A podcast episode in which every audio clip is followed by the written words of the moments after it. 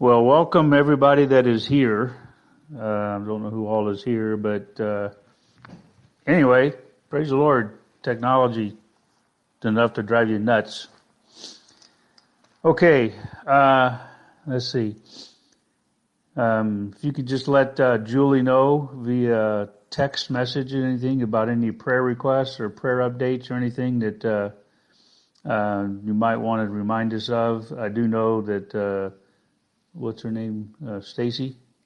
Stacy Vallejo is having some pregnancy problems, and so we want to be in prayer for her. Um, and then, of course, we have uh, Joyce Slayhoover's daughter, uh, dealing Jill, dealing with cancer. Um, and uh, that's a difficult situation for her. Uh, Sharon Bolkin, uh, myself, um, and uh, uh, Bud Crust. We'll be praying for him, and uh, I think that's about everybody that I can think of at the moment. Um, but just be in prayer for them. Keep keep keep them, you know, just re- be reminded. Before we get into prayer, though, we'll be. I just want to touch base on the emails that were sent out this week regarding uh, going uh, opening the church up next Sunday, May 10th. So, does anybody have any questions about the emails that you received from me and from Brian? Uh, hopefully, there was enough to explain everything. I know that there's still some things that are fluid and changing, but the plan is to go uh, live as much as possible uh, in the building physically uh, Pastor Brian is going to do a uh, live stream walkthrough, I believe, on Saturday, I think, uh, next weekend, and kind of give everybody a bird's eye view of how things are going to be set up and what you can expect when you come in. But basically, um, uh, we have a, uh, a medical team uh, organized to screen everybody before they come in the building. So if you've if you've been screened, you know what this is like. Basically, they'll swipe your forehead with a with a thermometer, make sure your temperature is good. Uh, they will ask you a few questions. This is the questions that I typically get get asked when I go to the hospital. Have you been in contact with anybody that has the, has the flu or the the coronavirus? Uh, how, are you having any difficulty breathing? Um, things like that.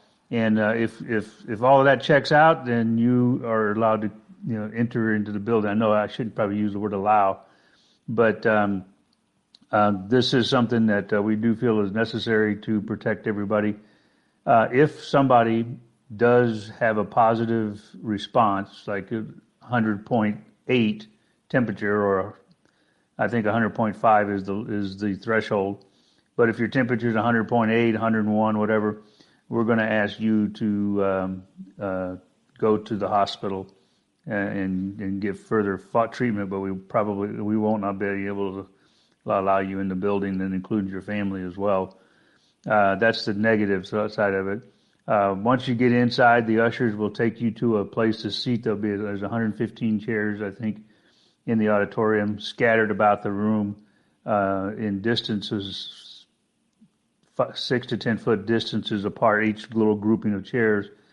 Uh, so that would be a family I don't know how many chairs are in each group, but hopefully there's enough for if your family is 10, then you'll be sitting together with 10. If your family is one, you'll, you'll get the whole group and nobody else will be able to join you uh, there um, because of the social distancing.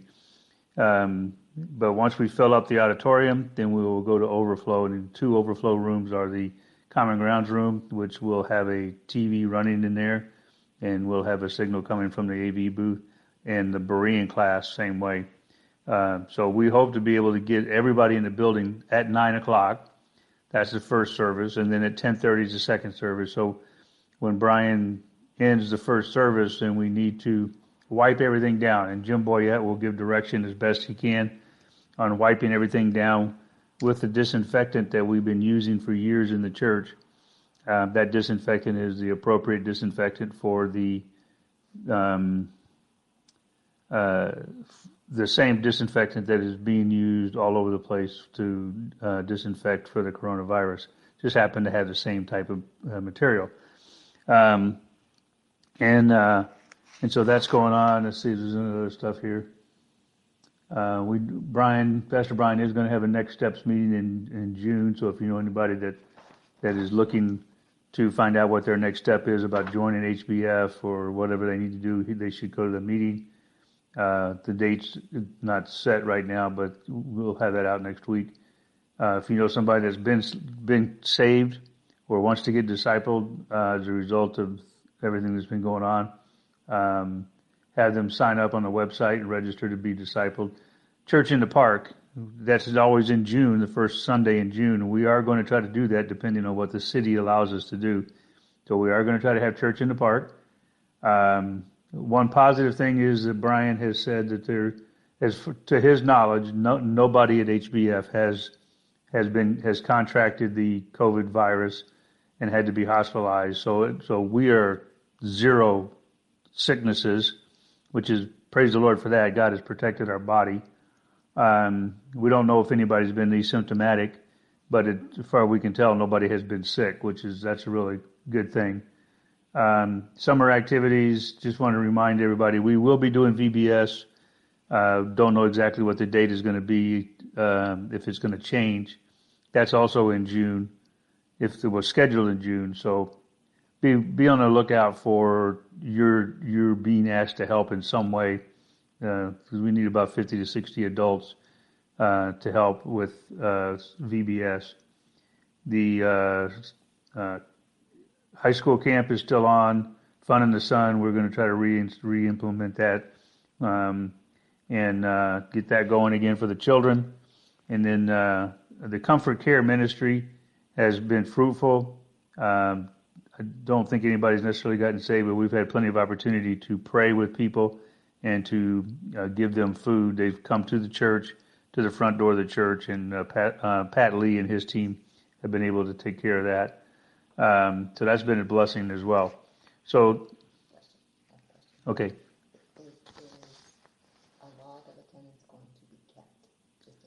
We don't have a plan to keep a log of attendance. Um, that's that is um, whatever the mayor of Kansas City's name is. I never can remember his name, but the mayor of Kansas City's 10-10-10 program or his his rollout plan is to anybody that's going to be in a location 10 minutes or longer uh, he wants their names. We're not going to follow that rule. That rule is not in Cass County, and it is not part of the state of Missouri. We are following the state of Missouri's and the governor's uh, rollout plan, and he does not want us to keep track of that, and nor would we do that anyway. Um, that's something that we would uh, push back against um, because we don't know what they would be doing with those names. So um, we have no intention of, of recording who's there, other than maybe taking attendance, um, like a normal attendance, but we're not giving names to anybody. Um, so uh, that's a good question. Thanks for asking that. Anything else? Okay. Um, so our goal is to get the church open, and it's a it's a three stage process. So stage one is this Sunday, the tenth. Stage two, we're going to try to um, re-implement uh, work uh, teaching in the children's ministry. And stage three is just full blown. Everything is back to normal. Uh, they may not happen in three consecutive weeks, but that's the stages. I think Pastor Brian sent out an email that laid those out a little bit more detail than my email did. But uh, hopefully, if you have any questions about anything, you can see you can either call me or text me or something, and I'll try to answer those questions as best I can as well. One thing I would like to encourage you, please just just follow whatever the ushers and the security team instruct. That's just because they know what they know where they're putting people and they know the counts and they know what chairs are available and things like that. We want our families to be able to be together, but at the same time, we want uh, we have to control egress and exiting out of the building. So how to get in the building, front door like normal. How to get out of the building, we may send some people out the side doors. Uh, that's just just because we can't c- congregate as many people. Uh, one last thing, um, we when we used to do two services in the the Bible fellowships, like the real life class would go to the first service, and then go to class during the second service. So that's what's going to happen this time. So if you're in the real life class, You can go to any service, but it's not a requirement. But uh, just for the sake of kind of balance things out, if you're in the real life class, if you could go to the nine o'clock service, um, and then uh, six o'clock in the evening, Sunday evening, I will be teaching just like I'm doing now. Uh, in fact, all of the ABFs will be teaching uh, at six o'clock uh, for the next couple of weeks. So the question really was, will you notify those, if somebody is exposed to it, will you notify those in attendance and exposure during that, that service? Um, that's a good question as well. Uh, the only thing that would that we would the only way we would know if somebody's is contagious would be if we screened them before they came in the building. But if if we screen them and they they they seem to be positive, we wouldn't let them in the building to begin with. But if, if somebody comes down with, the question is, if somebody comes down with it, they're in the service and they don't know they have it at the moment, but they're in the service and then they find out later, will there be some kind of notification process to those that were in the same service? Okay. Um, I would say yes, we will notify people. Uh, we'll notify the church body, but since we're not taking attendance for the main for either services, we won't be able to notify that detail. But we will notify the church body. Um, as and as I said at the moment, nobody we are not aware of anybody that's a member of HBF that has been um, infected. Um, but yeah, we would let people know the best we can, and hopefully everything will be okay from there. Okay, anything else? Okay. Um, let's turn over to the book of Mark, the, the Gospel of Mark. I just want to read the first 15 verses of chapter 1, uh, and then we'll pray. And uh, uh, then after that, we'll get into the, into the lesson. But um, so uh, Mark chapter 1, starting in verse 1, the beginning of the gospel of Jesus Christ, the Son of God, as it is written in the prophets, Behold, I send my messenger before thy face, which shall prepare thy way before thee. The voice of one crying in the wilderness, Prepare ye the way of the Lord, make his path straight. John did baptize in the wilderness and preach the baptism of repentance for the remission of sins. And there went out from, unto him all the land of Judea, and they were of Jerusalem and were all baptized of him in the river of Jordan, confessing their sins. And John was clothed with camel's hair, and with a girdle of a skin about his loins, and he did eat locusts and wild honey, and preached, saying, There cometh one mightier than I after me, the latchet of whose shoes I am not worthy to stoop down and unloose. I indeed have baptized you with water, but he shall baptize you with the Holy Ghost. And it came to pass in those days that Jesus came from Nazareth of Galilee and was baptized of John in Jordan. And straightway coming up out of the water, he saw the heavens opened and the Spirit like a dove descending upon him. And there came a voice from heaven saying, Thou art my beloved Son, in whom I am well pleased. And immediately the Spirit driveth him into the wilderness, and he was there in the wilderness forty days, tempted of Satan, and was uh, with the wild beasts, and the angels ministered unto him. Now after that, John was put in prison. Jesus came unto Galilee, preaching the gospel of the kingdom of God, and saying, The time is fulfilled, and the kingdom of God is at hand. Repent ye and believe the gospel. So uh, let's pray. I'll, I'll start with prayer, then I'll pause for a couple minutes and let you pray uh, for our needs and everything for the class and all that. And, uh, and then we'll get into the lesson. So Father in heaven, Lord, thank you so much for this passage of scripture as it parallels many of the things that we're going to see in the in our study in the book of Philippians, Lord, about preaching the gospel and about preparing the gospel and being ready to to uh, share the gospel with other people. Uh, Lord, sometimes it is like us crying in the wilderness and um, declaring Christ as Savior, and uh, and so we seem to parallel some of uh, John the Baptist here as well uh, with what we're going to be studying. So I pray, Father, for each one of us that we would have a heart desire to share the gospel with people uh, that we have opportunities with the Lord, whatever the circumstances that we may find ourselves in, uh, Lord, that we're able to do that and that we're able to uh, declare, as it says in verse 7, that there cometh one mightier than I after me, and uh, and that person is Jesus Christ. And so uh, we ask, Father, for your wisdom and for your guidance and your direction. We ask for your your uh, your empowerment from the Holy Spirit that we would be able to speak the word um, with much uh, boldness and that uh, our speaking of the word would have an impact on on um, uh, those that we are talking to. And we just praise you and thank you for it in Jesus' name.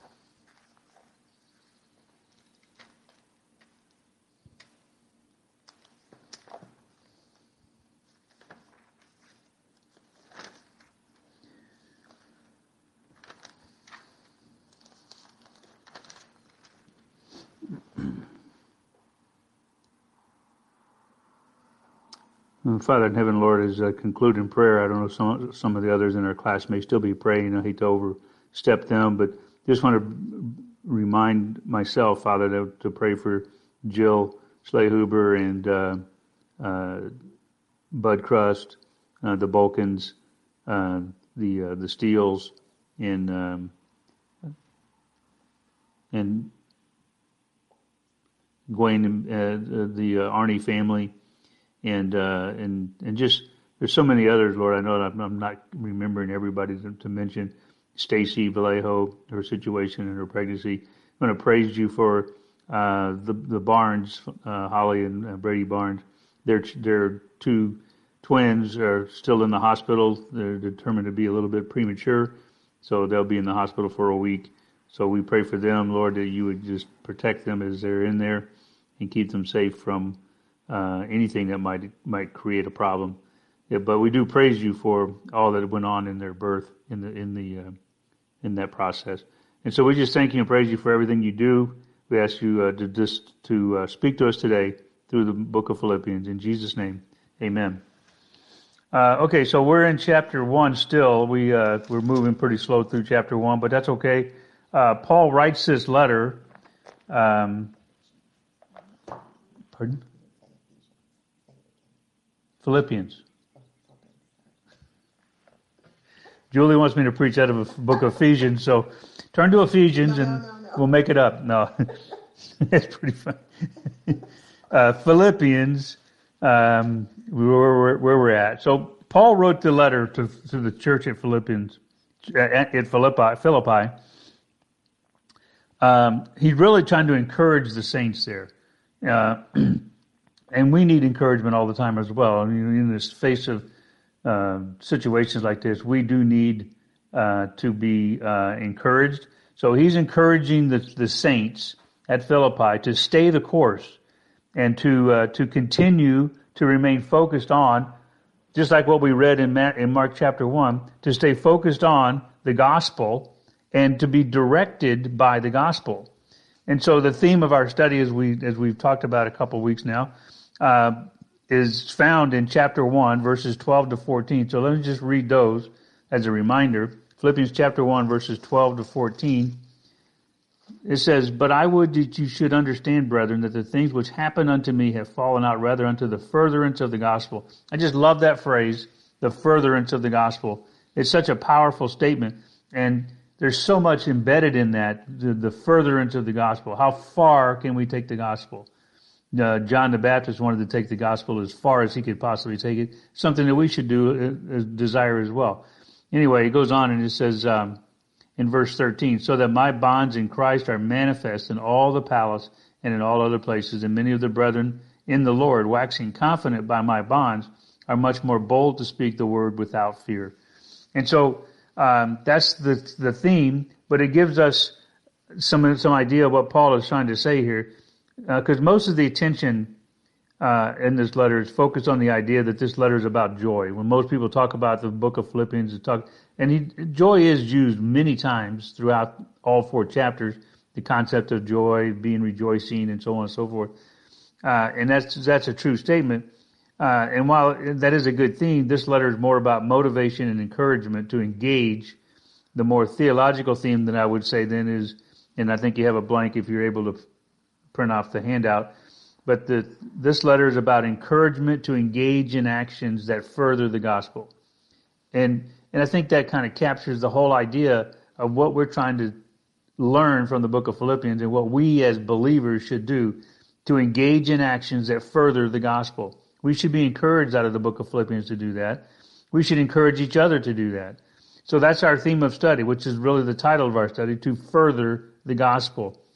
And, uh, and so it was Paul's lifelong desire, uh, and it ought to be the lifelong desire of every believer, uh, and the intent to live for the furtherance of the gospel. So what, is, what does our life look like? Uh, too many times our life is, yeah, I'm a Christian uh, nominally. You know, some people might even tack that word on there, nominally. I'm a nominal Christian means that I'm not much of a Christian. Um, and, uh, and so, Paul, Paul wanted everybody to be an engaged Christian. And so uh, it was his lifelong desire that every Christian's desire and intent would be to live for the furtherance of the gospel. And so he intended to inter- encourage this church uh, to continue what he had witnessed them doing already. So this letter is an encouragement to the saints. So he's just basically taking their their behavior. This church is a model for us. It's a great model for us. The things that they're doing that we can pull out of there. Sometimes just a little phrase here and there in a verse that it reminds us what we should be doing. And so, um, uh, through his his words, this letter should be an encouragement to us as well, because we should be a mirror of what this church looks like. So, Heartland Baptist Fellowship should look like the church at Philippi.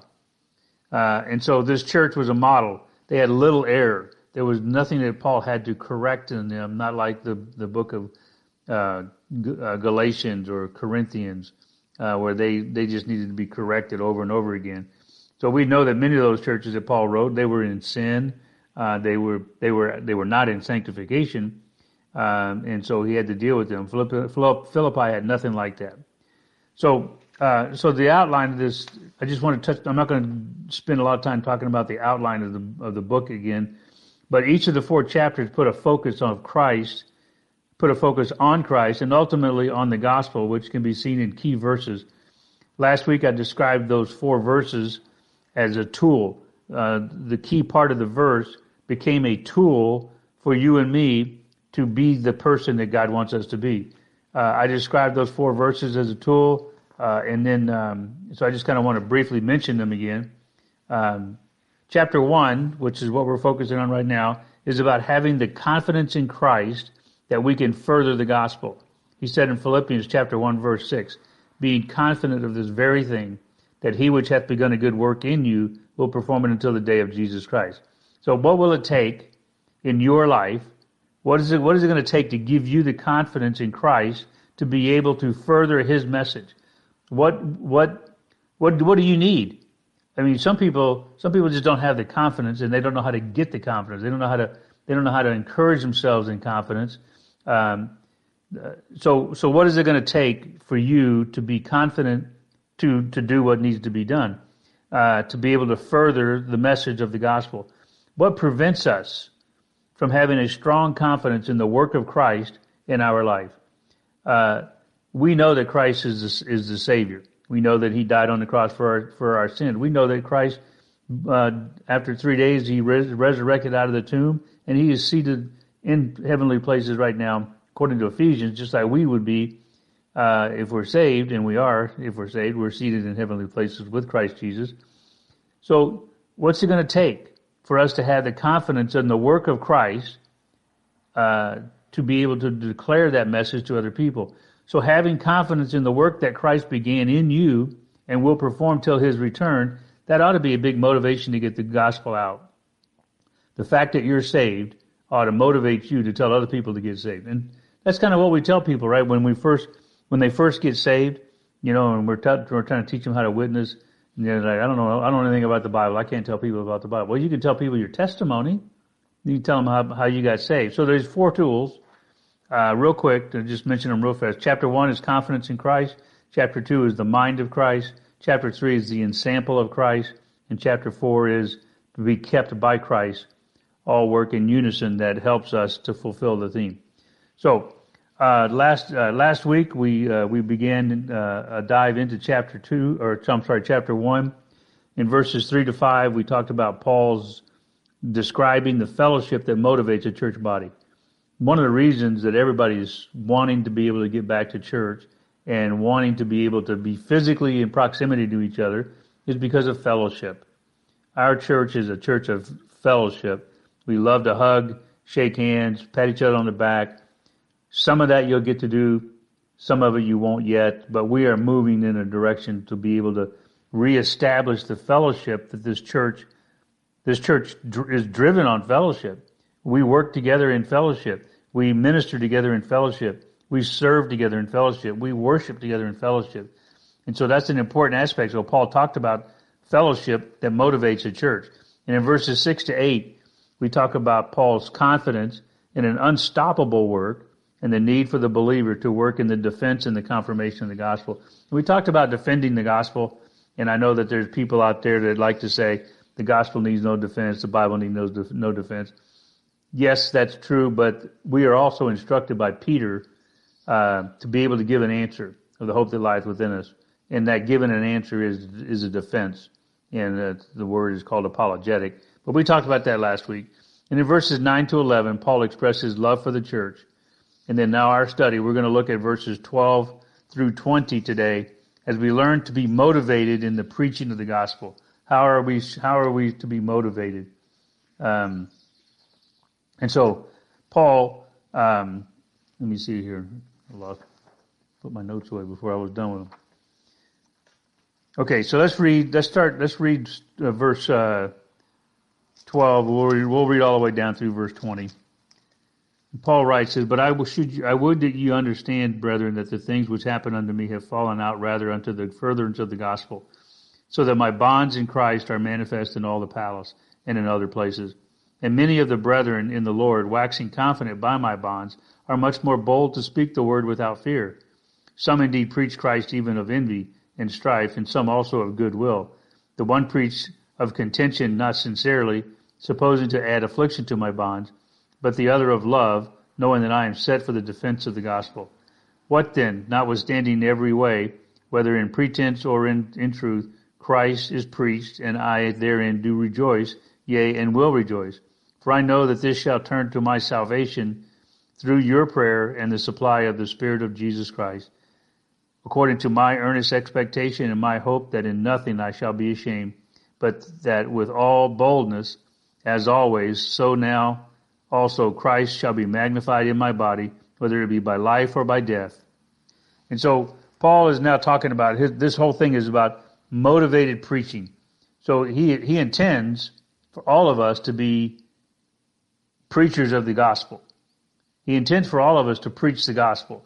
That doesn't necessarily mean uh, preaching like up on the pulpit and you know taking Brian's place. Although why couldn't you?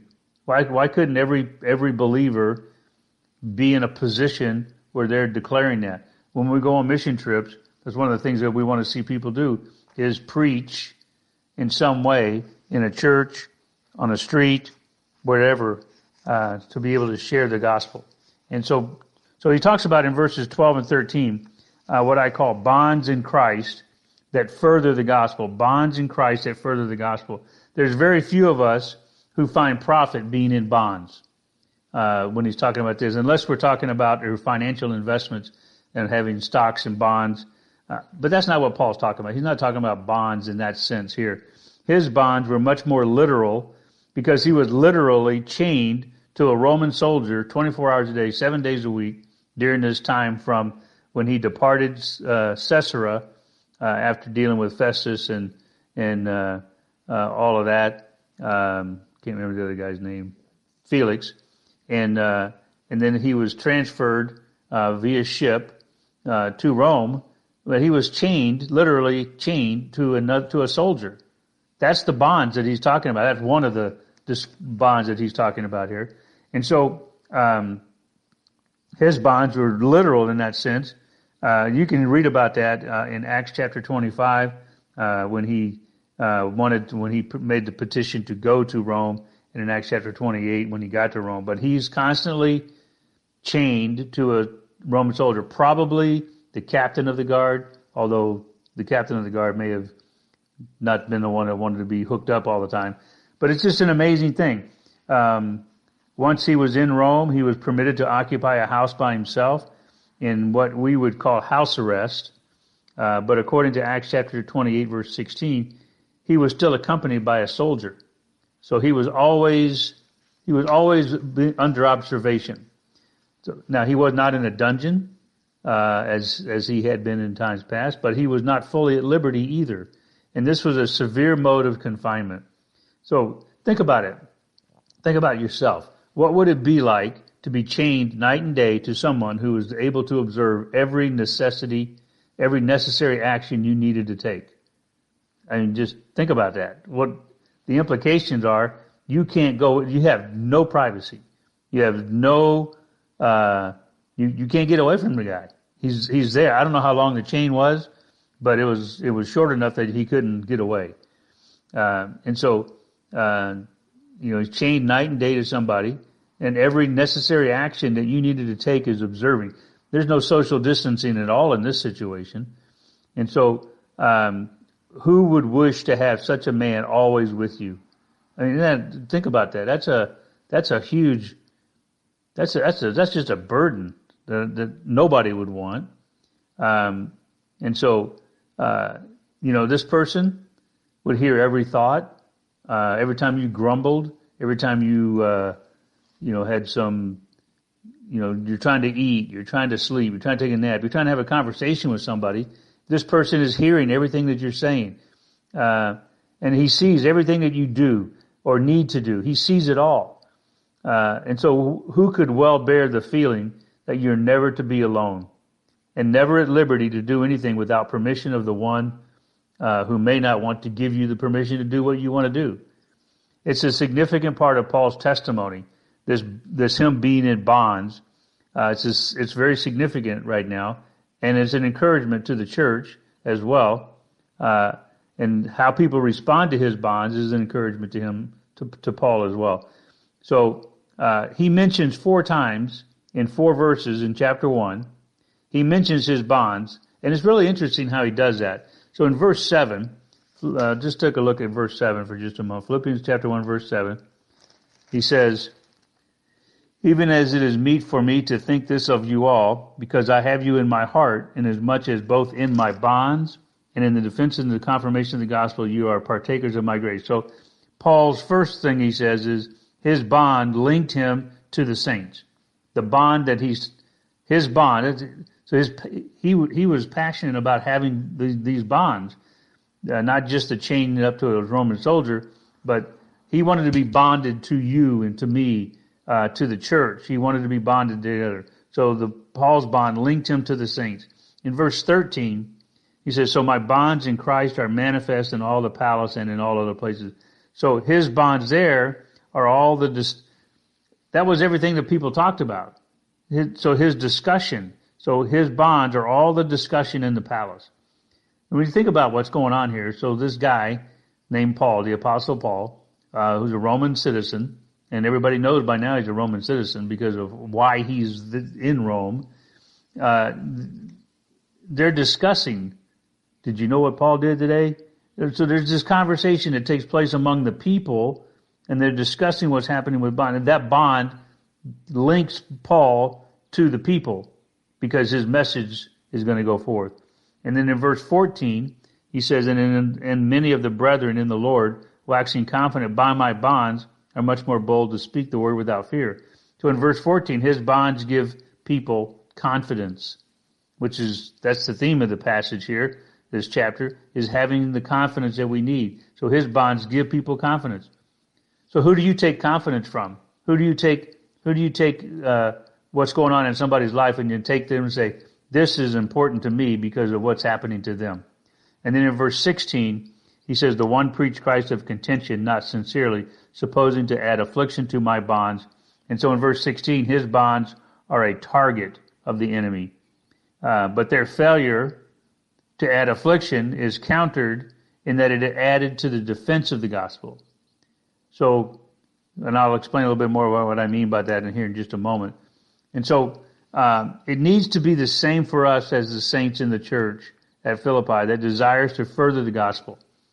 So what are we bound to? What are we bonded to? to? Do we are we bonded to uh, somebody whose testimony is is so encouraging that we just want to we just want to do right things because of that person's testimony? Um, uh, are we are we uh, are are we talked about all the time? You know, maybe in your workplace, the people discuss, well, you know, he's just a Christian or she's just a Christian, and, and they're always talking about the gospel. You know, is is that the kind of conversation that's happening, or they, yeah, they say they're a Christian, but they certainly don't act like a Christian. Which one is it? Because we want to have the right kind of testimony, and so. Um,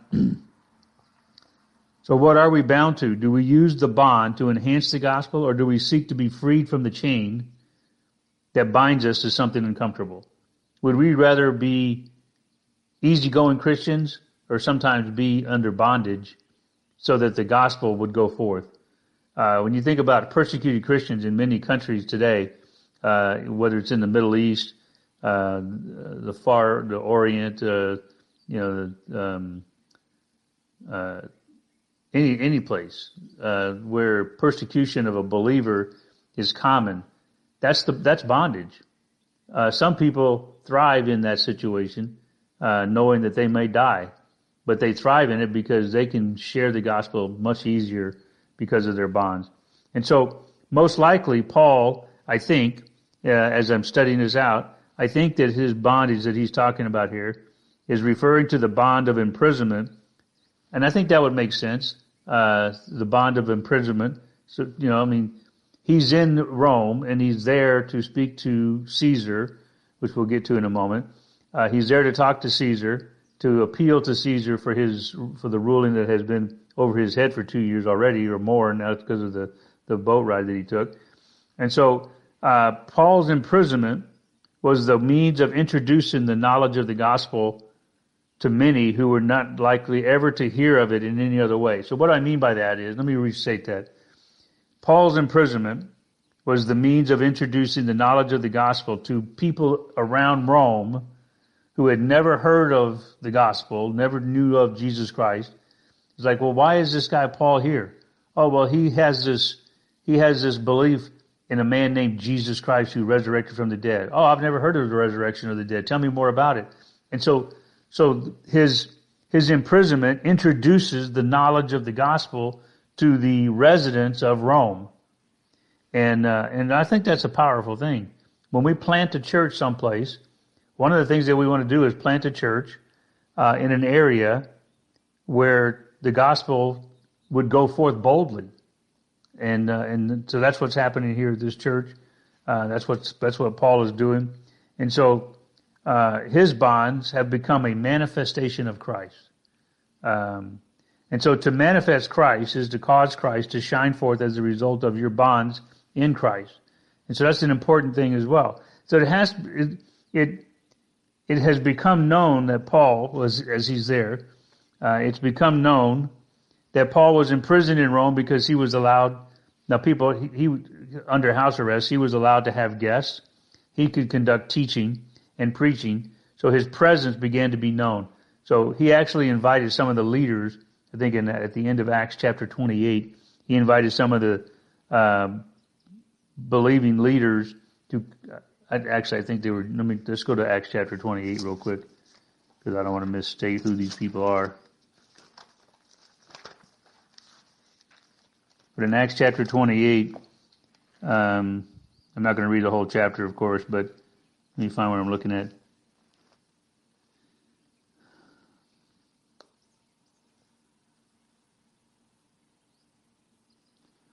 Uh, let's start in verse 27. It says, For the heart of this people is waxed gross, and their ears are dull of hearing, and their eyes have they closed, lest they should see with their eyes and hear with their ears and understand with their heart, and should be converted, and I should heal them.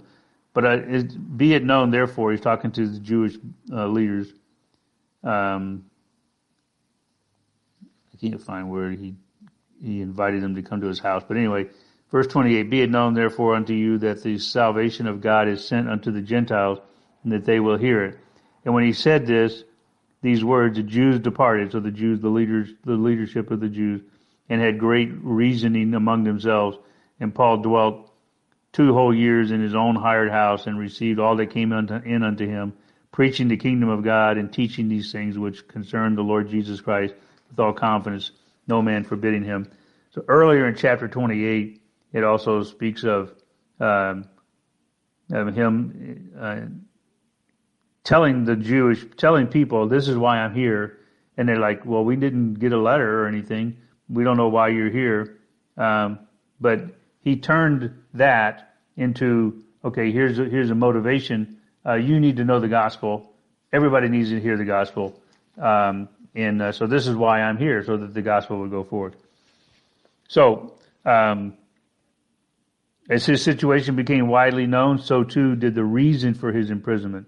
And then in verses 14 to 17, we have Paul's bonds motivated bold preaching. Now, this is an interesting passage right here, verses 14 to 17.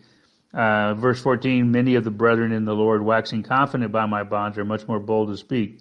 And then he says, there's two groups of people here in verses 15 and 16 and 17. Some indeed preach Christ even of envy and strife, and some also of goodwill. So there's somebody preaching of envy and strife, and somebody is preaching of for goodwill. The one preached Christ of contention, not sincerely, supposing to add affliction to my bonds, and that's the intent for their preaching. Uh, but the other of love, knowing that I am set for the defense of the gospel. And so Paul, Paul also had another bond that was forged in his time in prison. Uh, this other bond, which is his empowering passion to declare and to defend the gospel. One of the things that Paul was constantly always looking for was making sure that the gospel went forth boldly and accurately. And we need to do the same thing. We need to make sure that the word of God is preached boldly and accurately and consistently. Uh, because if it's not, then what's the point of preaching? So it's got to be accurate. It's got, and we have to we have to empower a passion in our life that makes that happen. And Paul needed, or should I say, rather, Paul preferred his bonds to be the motivation for the proclamation of the gospel in the saints. His motivation uh, for the proclamation of the gospel, and so his bond to the gospel was his life expressed in the boldness he lived out in declaring the gospel. In Ephesians, uh, in chapter six, in Ephesians, verse nineteen. Paul writes this. He says, And for me, that utterance may be given unto me, that I may open my mouth boldly to make known the mystery of the gospel. So what Paul's desire was, was to take what would be called a mystery, and at one time it was a mystery of the gospel. Uh, it's one of the, the seven mysteries of the, of the New Testament. Uh, and, and he wanted to make it known. He wanted to make that, uh, make people aware of that. So he refused, Paul refused to allow um, he refused to allow the gospel to falter simply because he, he was chained to a lost man. Paul would, Paul didn't care what his bond was, what his his his binding was hold, what, how it was holding him. He didn't care about that, as long as uh, uh, he was able to preach the gospel. In fact, in this situation, he's waiting to preach to Caesar because he wants to preach to Caesar. So Paul was able to see his bond moving men to declare the gospel. Uh, we'll get back to Caesar here in, in a minute. He wanted people to be introduced to the gospel, so when they heard it, they would listen more readily. So just as he would tell people, "Hey, I'm here," in the conversations in the palace and around the city of Rome, uh, was like, well, who's this guy Paul? Why is he here? What's, why is he under house arrest? Why, why, why is what's happening to him happening to him? And the answer is because of the gospel. Um, and so he wanted to, he wanted people to be introduced to the gospel so that when they heard the, the fullness of the gospel, they would be ready to listen more intently to the gospel uh, when it could be preached fully. You know, because sometimes you just all you have is you have just a little, you know, a real quick window that you can say, yeah, there was a guy named Jesus. He died. He rose again on the third day, and he took our sins up to the cross, and and through through that we have salvation. Uh, but maybe another time when you sit down with that person, now you have a dinner meal or something where you have the whole time to lay out the gospel. So sometimes it's just just seeding, and sometimes it's it's seeing the the seed take root. And so um, we read in verse 14 that many brethren became so confident of Paul's testimony in bondage that they spoke without fear. That's a that's just an incredibly powerful statement. It says the brethren waxing confident, waxing uh, is is uh, so there's two words. There's waxing and there's waning. That's kind of a a moon. Uh, the moon cycles as, as, it grows, it's it's waxing. As it shrinks, it's waning. Uh, and so waxing as their confidence grows, uh, their confidence waxes, conf- their, it grows because of his bonds, and they're much more bold to speak the word, the gospel, without fear. One of the things that hinders most people is they don't have enough confidence to speak without fear of the gospel. They're afraid that they're going to insult somebody. They're afraid that they're going to offend somebody. And so they, they tiptoe around dropping seeds of the gospel and hope that the seeds will take place and then somebody will get saved and just and that's fine. That happens a lot of times. I'm not saying it doesn't happen. Um, but but why should we fear that? Why should we fear sharing the gospel? Just share the gospel. What's going to happen to you? Maybe you'll be bonded up in in jail for preaching the gospel i don't know that not in our country today but but if you're in a mission situation and and you get arrested, uh, you're in a, a, Middle Eastern country. Why you would be there, I don't know, but God has you there for a reason. And you begin to seed the gospel in the neighborhood you're in, and you get arrested. Is that a terrible thing? Yeah, it is. But is it really a terrible thing? Maybe not, because you will be able to, through your bonds, through the bindings of, of the of you being arrested, you'd be able to share the gospel with somebody else that maybe never hear the gospel uh, without you in that situation. Okay, so um, so they were confident and they spoke without fear. Much more than just having a confidence. Verse 15 goes on and says, Some indeed preach Christ even of envy and strife. And so um, we read that some saints preach, some saints preach out of a goodwill, and some, in verse 17, they preach out of the love for Paul to encourage him of their own passion.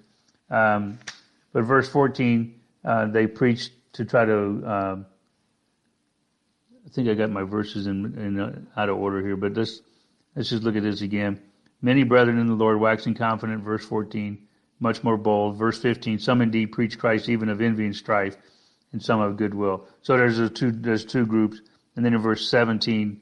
Um, the the other of love, knowing that I am set for the defense of the gospel. Okay, so so what's what's it going to take for us to be confident enough to declare the truth of God's word to further the gospel based on the life testimony of another saint? Um, it's one thing for you to have confidence in your own ability to share the gospel, and there's a lot of evangelist guys, people that we know who are gifted evangelists. And sometimes they take their own confidence uh, a little bit, a little bit too literally. They don't take their, but we we can take their confidence and make it our confidence and just, and try to try to follow them uh, is, is what is what I think is happening here. So so now true, some preach the gospel with some sort of hostility or falsehood. That's what verse uh, 14 talks about, or 15, uh, the envy and strife here. Uh, so there's this, there's a hostility or a falsehood.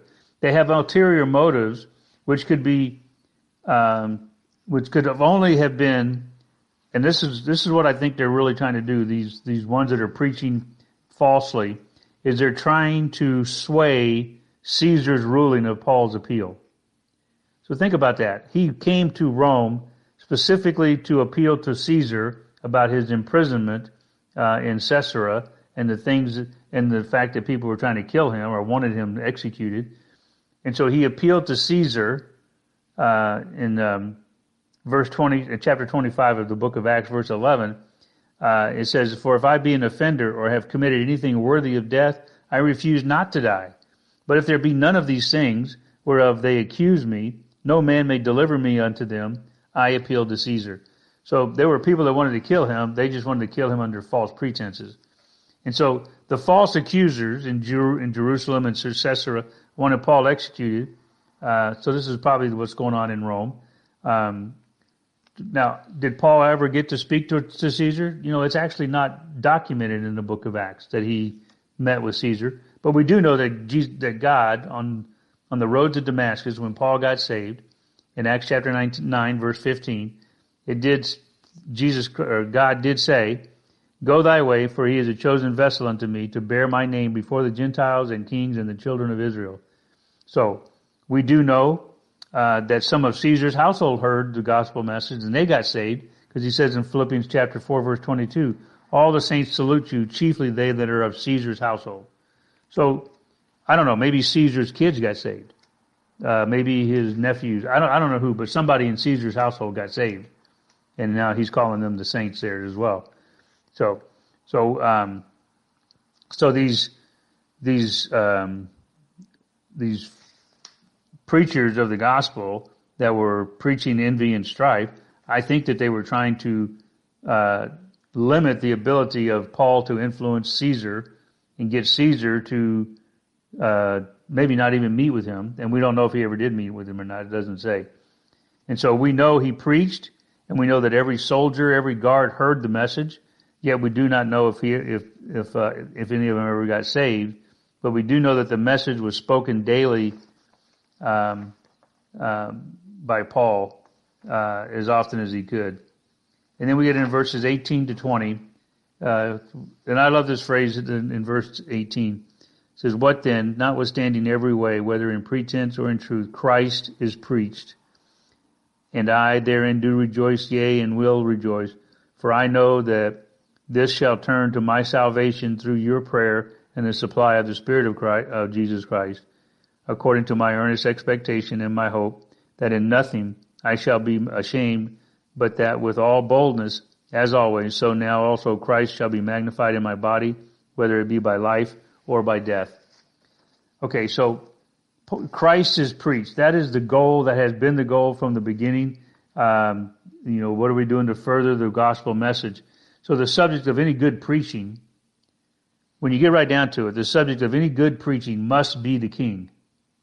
He, the king has to be the center of all preaching because he's the center of all life and living. So verse 18, what does it look like to preach Christ? How do, how do you go about preaching Christ?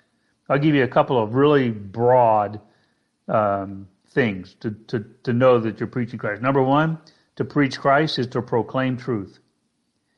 Uh, so so um, we know that, that Jesus Christ said, um, that God's word is truth. Uh, so we had to preach truth. Uh, number two, to preach Christ is to preach or to proclaim truth about Christ. So if you're going to preach Christ, preach truth, but preach the truth about Christ. And there's two things that made Paul rejoice in the preaching of Christ. Number one was in verse 19, and that message had an impact on the souls of men to salvation. The message brought people to salvation. That's what he's saying in verse 19. And in verse 20, he says it would turn to the glory. What, what motivated him, what he rejoiced in, was that the preaching would turn to the glory of Christ, which was Paul's clear expectation. And the hope is that Christ be magnified in the world, regardless of what happened to Paul, regardless of what happened to you or to me or to anybody else. Is Christ being preached? Is he the center of our messages? You know, too many times preachers they like to tell stories, and everybody's that way. We tell a story, and sometimes the story is an illustration. Uh, sometimes the story is is just a way to amplify what the teaching is. But sometimes preachers just that's all they do is tell stories. I remember one night before I ever got saved.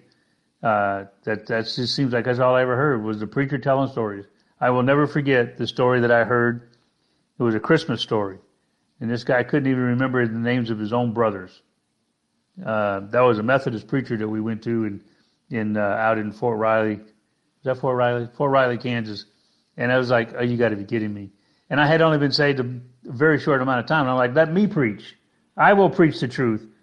I didn't know how to preach, but I would. I knew that what he was saying didn't make any sense. Uh, anyway, I'll never forget that. I like to tell that story. Okay, so um, as far as Paul was concerned, as long as the name of Christ was proclaimed he was not disappointed in who was preaching. Now that sounds a little strange because we got these guys who are preaching uh, in verse 15 uh, of envy and strife. Um, but he wasn't concerned about who was preaching. He was concerned about what they were preaching. So as long as the name of Christ was proclaimed, he was not disappointed in who was preaching or why they were preaching. The name of Christ is where salvation resides. Uh, I, I, just get excited when when we have an opportunity to let a young uh, a young Christian preach first time or do a devotion for the first time. They struggle, they're fearful, they they they trip over their words. But man, what an awesome, incredible thing! But Paul, uh, he probably remembers what it says in Acts chapter four, verse twelve. Neither is there salvation in any other, for there is none other name under heaven given among men whereby we must be saved. That's the name of Jesus Christ. So as long as Jesus Christ is being preached, he's happy. He's content. Paul's message was not being attacked. When you think about his his message was the gospel. And, and those verses, those those preachers in verse 15, they're not attacking his message. That they're not attacking his message. Um, these guys were preaching Christ. That's what it says, right? They were preaching Christ, and uh, and Paul Paul was fine with that. Um, what was what was concerning was why they were pre- why they preached, not what they why they preached, but not what they preached.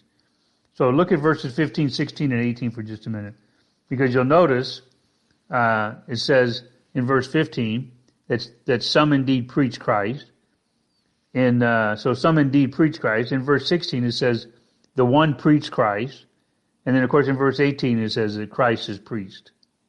So uh, in verse 15, some indeed preach Christ. In verse 16, one preached Christ. But in verse 18, he summarizes it, but everybody's preaching Christ. And that's the important thing. We need to be like that. We need to preach Christ. And that's how Paul saw this. And we should take note that as long as the gospel is preached, we don't really have too much to worry about. If the gospel is being preached, if the name of Jesus Christ is the central point of the message, even if, even if the preacher's intentions are trying to harm a believer, which is the um, this is what's, what's going on in verse 15, envy and strife, uh, to probably, as I said earlier, to infect the way that Paul be able to speak to Caesar. So, but this is how Paul saw this. He saw that they were preaching Christ, and we should take note that as long as the gospel is preached, we don't really have too much to worry about.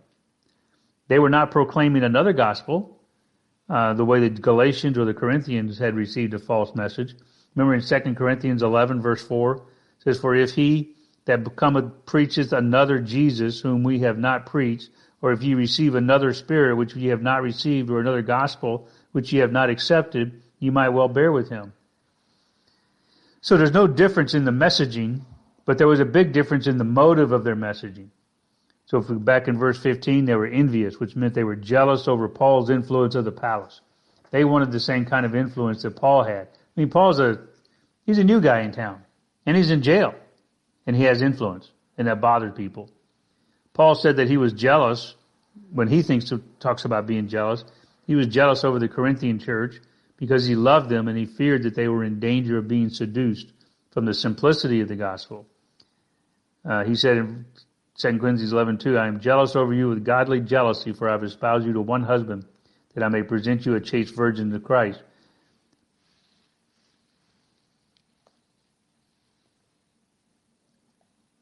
I just look, I don't know, I've got a bunch of text messages. I don't know if that's for this or not.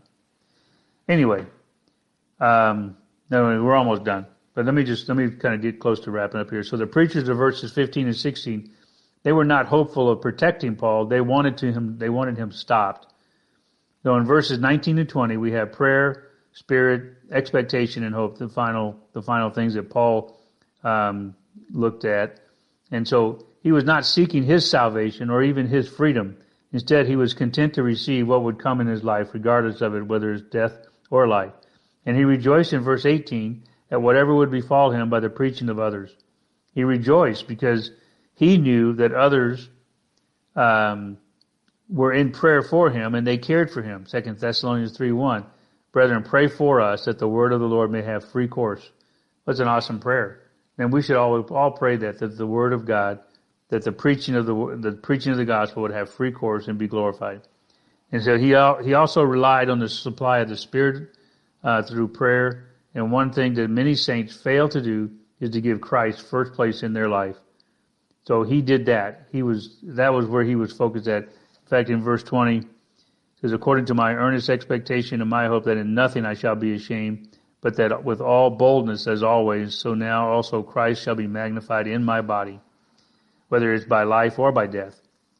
And so one thing that many saints fail to do is to give Christ first place in their life. They don't they don't put Christ in in in the primary position. I think the word in the Bible is preeminence. He, Jesus Christ needs to be preeminent in your life. And so let me wrap this up here because we're out of time. So it's important that we seek to form a bond with Christ as Paul has done using this as his example.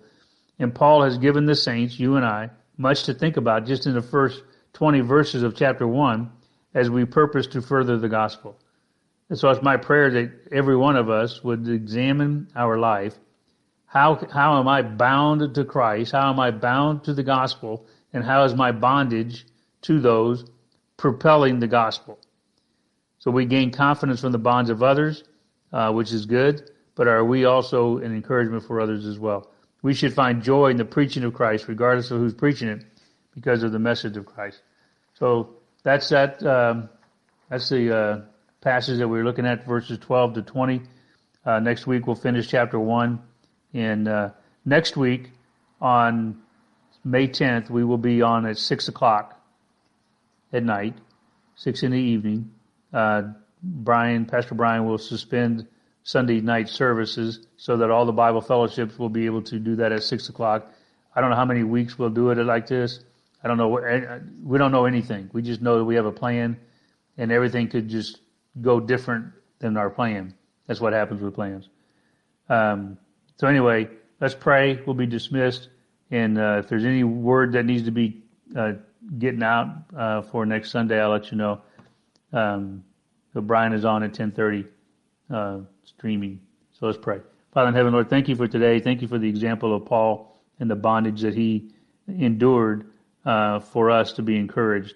And we ask, Father, that you would use us according to your will. Help us to put the, the gospel center in our lives. Put Jesus Christ in the center of our life. We love you and we praise you. In Jesus' name, amen. Okay, well, I hope this worked. I don't think we had any stalling issues or anything. Praise the Lord. Okay, I'm going to end the live video. Y'all, love you all. Wish I could see you. Um, be praying for each other and reach out to everybody in the class. Just give everybody a call. Just or send everybody a text, something. Just let everybody know that you're thinking about them. Love you guys.